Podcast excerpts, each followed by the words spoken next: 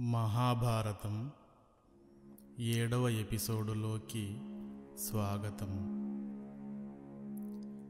ఆరవ ఎపిసోడులో దేవతలు రాక్షసులు పాలసముద్రం చిలికి అమృతం సాధించటం రాక్షసులను దేవతలు గెలవటం అందులోంచి వచ్చిన వాటిని దేవతలు పంచుకోవటం. అప్పుడు ఉచ్చైశ్రవం అను గుర్రం ఇంద్రునికి ఇవ్వటం జరిగింది. ఇక తర్వాతి కథను విందాం. అమృతం పుట్టి ఇంద్రుని వద్ద భద్రపరచబడింది. హాలాహలం పుట్టి శివుని కంఠం లోపల నిలిచింది. అదే సమయంలో ఉచ్చైశ్రవం అను తెల్లని గుర్రం పుట్టి ఇంద్రునికి ఇవ్వబడింది. ఆ గుర్రం ఒకరోజు సముద్రం ఒడ్డున తిరుగుతూ ఉంది.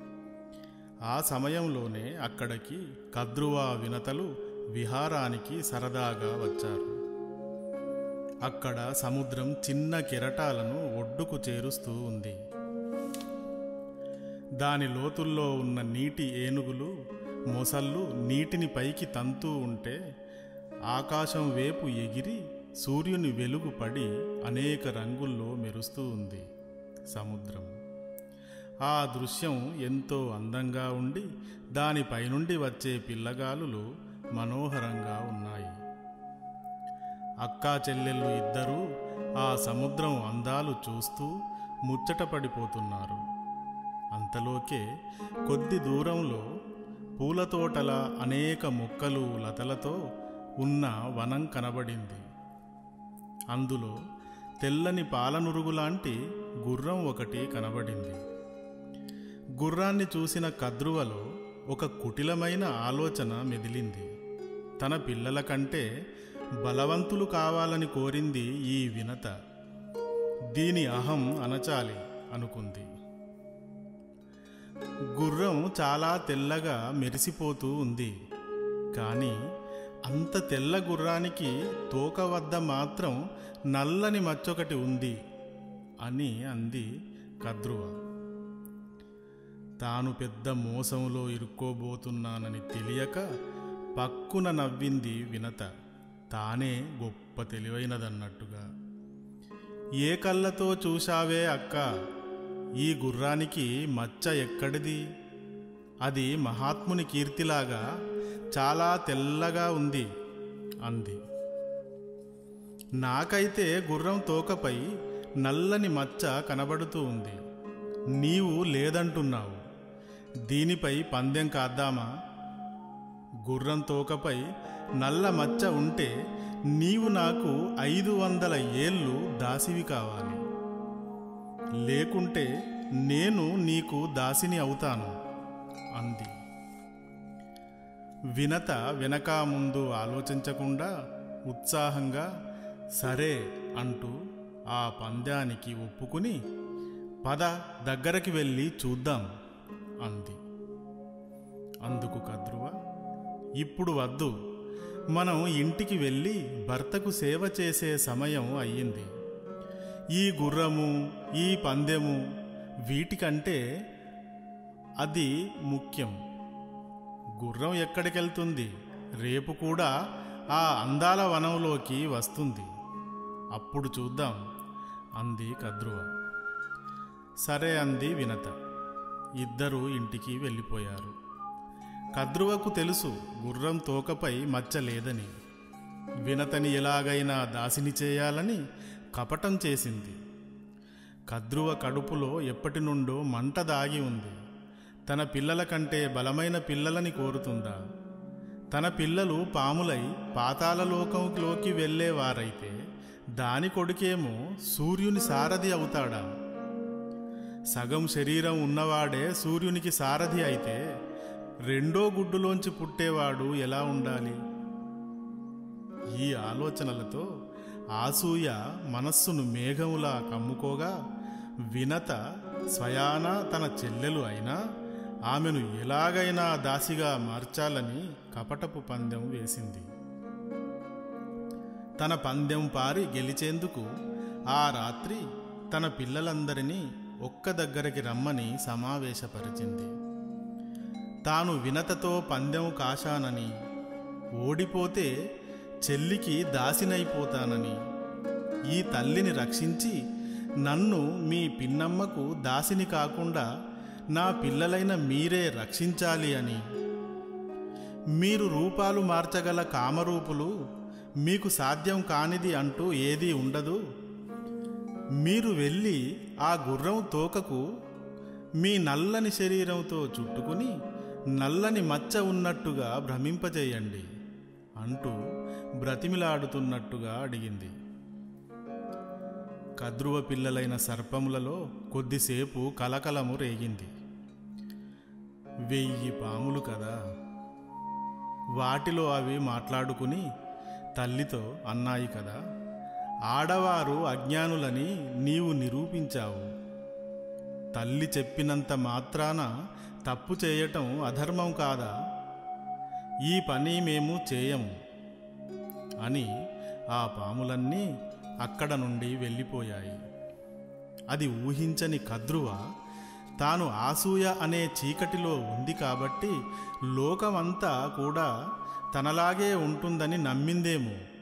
పట్టరాని కోపంతో వెళ్ళిపోతున్న బిడ్డలను చూసి ఎర్రబడిన ముఖంతో పళ్ళు కొరుకుతూ రాబోవు కాలంలో జనమేజయుడు అనే రాజు చేసే యాగంలో మీరంతా పడి భస్మం అవుదురుగాక అని శపించింది.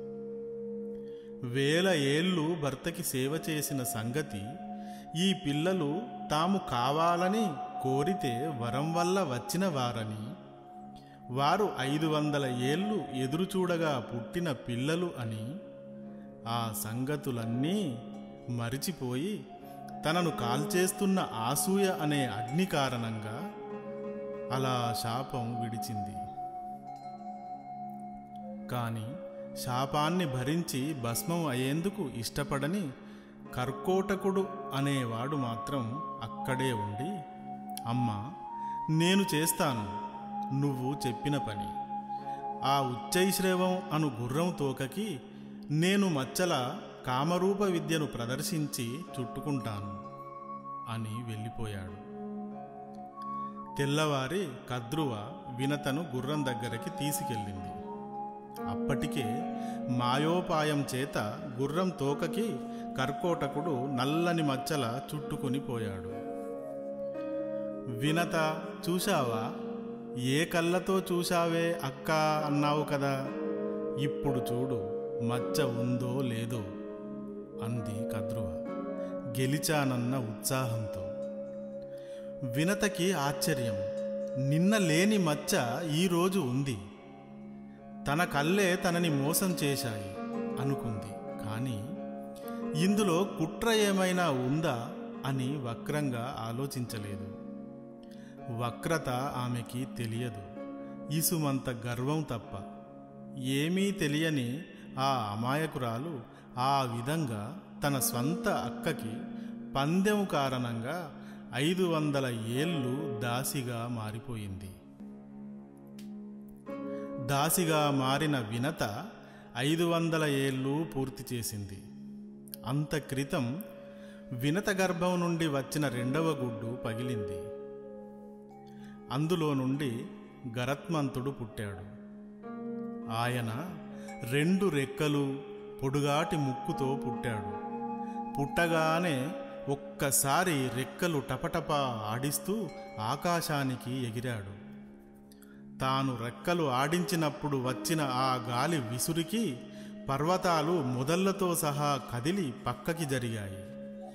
అంత పెద్ద రెక్కల తవివి పెద్ద సుడిగాలి లేచి భూమికి సూర్యునికి అంటేలా చుట్టుకుంది.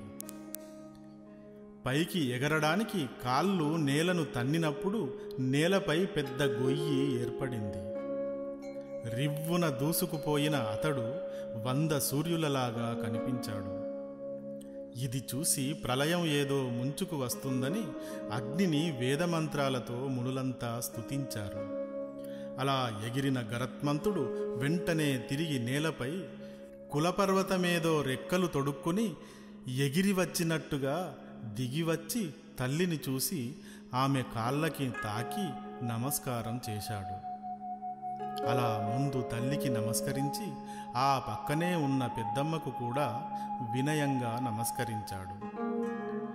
కద్రువకి అతడిని అతడి బలాన్ని చూసి వినతకి ఆకాశానికి ఎగిరేవాడు పుట్టాడు. తనకు పాతాళంలోని అంధకారంలోకి వెళ్ళేవాడు పుట్టాడు. వెయ్యి మంది ఈ ఒక్కడి ముందు పనికిరాని వాళ్ళైపోయారు అని అక్కసుతో ఆలోచించుకుని సరే దాసీపుత్రుడు దాసుడే నీ తల్లి నాకు దాసి కాబట్టి నీవు కూడా నాకు దాసుడివే. ఇక నుండి నా వెయ్యి మంది సర్పాలని నీవు ఎత్తుకుని ఆడిస్తూ తిప్పుతూ ఉండు. వాళ్ళుగా నీకు ఏదైనా పని నీకు చెబితే చెప్పింది చెప్పినట్టు వెంటనే చెయ్యి అని వినత వైపు చూసింది. వినత తలవాల్చి నిలబడి ఉంది. ఆమె తన తప్పిదం వల్ల తన కొడుకు కూడా దాసుడు అవుతున్నాడన్న దుఃఖంతో ఉంది. తర్వాత పిల్లలందర్నీ గరత్మంతునికి అప్పగించింది కద్రువ. మౌనంగా ఉన్న తల్లిని చూసి అది ఆజ్ఞగా తలచి ఆయన ఆ రోజు నుండి పిల్లలందరినీ వీపుపైన ఎక్కించుకుని తిప్పటం మొదలుపెట్టాడు. అష్టదిక్పాలకుల నగరాలను ద్వీపాలను పర్వతాలను అడవులను సముద్రాలను అన్నింటినీ క్షణాల్లో తిప్పి చూపించాడు. ఆయన శక్తి వేగం అలాంటివి. కొంతకాలం తర్వాత ఒకరోజు పాములన్నీ గరత్మంతా నీవు తిప్పిన చోటికే తిప్పుతున్నావు. ఈరోజు మమ్ములను ఏదైనా కొత్త చోటికి తీసుకెళ్ళు అన్నారు. ఎక్కడకని తీసుకెళ్ళను? భూమిపైన ఉన్న ప్రతిదీ వెయ్యేసి సార్లు తిప్పాను. ఇక నాకు తెలిసి కొత్త చోటైతే ఏదీ లేదు అన్నాడు. ఎందుకు లేదు? పైకి చూడు ఆకాశంలో సూర్యుడు ఉన్నాడు కదా ఈరోజు అక్కడికి తీసుకువెళ్ళు అన్నారు కద్రువ పిల్లలు. కద్రువ పెద్దమ్మ చెప్పింది కదా. వాళ్ళు ఏది చెప్పినా కాదనకుండా తక్షణం చేయాలని. అందుకని సరే ఎక్కండి అని వీపు పైన ఎక్కించుకుని రెప్పపాటులో సూర్యుడి దగ్గరకు వెళ్ళాడు. సూర్యుడు అంత దూరం ఉండగానే వీపు పైన ఉన్న పాములన్నీ సూర్యుని వేడికి మాడి బొగ్గులై మరణించి కింద పడిపోయాయి. వాటితో పాటు గరత్మంతుడు కిందికి దిగివచ్చి కద్రువకు జరిగినదంతా చెప్పాడు. కద్రువ అపరిమితమైన కోపంతో గరత్మంతుడిని చాలాసేపు తిట్టింది. ఆ తరువాత ఇంద్రుడిని పూజించింది. వజ్రాయుధమును చేతబట్టి మానవులు దేవతలు సిద్ధులు నాగులు ఆకాశంలో తిరుగుతుండే ముఖ్యమైన వారందరినీ రక్షిస్తుంటావు. నీవు నాకు రక్షకుడవు కమ్ము. నా పిల్లలను జీవించేలా చేయి అంటూ స్థుతి చేసింది. అప్పుడు ఇంద్రుడు వర్షం కురిపించాడు. ఆ వర్షం నీరు తగలగానే బూడిదగా మారిన పాములన్నీ తిరిగి ప్రాణంతో లేచాయి. అప్పుడు కద్రువ గరత్మంతుడితో ఇక నుండి ప్రమాదం కలిగే ప్రదేశాలకు తీసుకెళ్ళకు అని ఆజ్ఞాపించింది. మళ్ళీ పాములను ఎక్కించుకుని తిప్పుతూ ఆయన అక్క కద్రువకు సేవలు చేస్తూ వినత ఉన్నారు. కానీ ఇది జరిగినప్పటి నుండి గరుడికి అసలు తాము పెద్దమ్మకి దాసులు కావటం ఏమిటి అని తరచూ అనిపించసాగింది. ఓ రోజు తల్లిని అమ్మ నా రెక్కలు ఆడించి సముద్రంలోని నీటినన్నిటినీ ఎగురగొట్టగలను. నా ముక్కుతో ఒక్క పోటు పొడిచి కులపర్వతాలని పొడి పొడి చేయగలను. అలాంటి నేను ఈ పాములను మోయటం ఏమిటి? నాలాంటి కొడుకు ఉన్న నీవు దాసిగా పడి ఉండటం ఏమిటి? అని అడిగాడు. ఆమె తనకి కద్రువకి జరిగిన పందెం దాని ద్వారా వచ్చిన దాస్యం గురించి చెప్పింది. చెప్పి నీకు అన్నగారైన అనూరుడు నీ ద్వారా నా దాస్యం విడిపోతుందని చెప్పాడు. ఇంత భుజబలము శౌర్యము ఉన్న నీవు నా దాస్యాన్ని తప్పక తొలగిస్తావన్న నమ్మకంతో నా బాధను మరచిపోయి బ్రతుకుతున్నాను అంది. గరుడు తల్లి దైన్యానికి దుఃఖించాడు. అటు తరువాత బాగా ఆలోచించి ఒక నిర్ణయానికి వచ్చి పాములను కలిసి ఇలా అన్నాడు. సోదరులారా మీరు ఏది కోరితే అది నేను మీకు చేసి పెడుతున్నాను. ఈరోజు నేను మిమ్ములను ఒక విషయం అడుగుతాను. గొప్ప మనసుతో నాకు సమాధానం చెప్పండి. మీ నుండి నా దాస్యం పోవాలి. అలా పోవాలంటే నేను ఏం చేయాలి? మీరు ఏది కోరినా దేవతలనైనా సరే ఎదిరించి దాన్ని తెచ్చి మీకు ఇస్తాను. మీకు తెలుసు కదా నా బల పరాక్రమాలు సూర్యుడు కూడా నన్ను కాల్చలేడు అన్నాడు.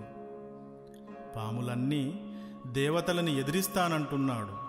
మొన్ననే కదా దేవాసురులు కలిసి పాలసముద్రం చిలికి అమృతం తీసింది. దాన్ని తాగిన వారు చావులేని వారవుతారు అని ఆలోచించి నీవు గొప్ప భుజబలం కలవాడివని వాయువేగ మనోవేగాలని మించిన వేగం కలవాడవని తెలుసు. సోదరా నీ పట్ల మాకు జాలిగానే ఉంది. అయితే నీవు ఇంద్రుని వద్ద దాచి ఉన్న అమృతాన్ని గాని తెచ్చినట్లయితే మేము నీకు పిన్నమ్మకు దాస్య విముక్తిని కలిగిస్తాము అన్నారు. దేవతలతో ఒక్క గరత్మంతుడే పోరాడి గెలవగలడా? గెలిచి అమృతం తేగలడా? ఒకవేళ తేలేక దేవతల చేత అతను మరణిస్తే ఇవేమీ ఆ పెద్దమ్మ కొడుకులకు పట్టలేదు. గెలిస్తే అమృతం వస్తుంది.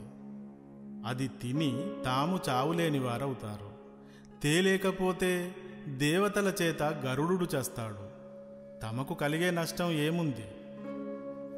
కానీ ఇదంతా ఏమీ ఆలోచించలేదు గరుడు విముక్తికి ఒక అవకాశం దొరికింది. వదులుకోగలడా?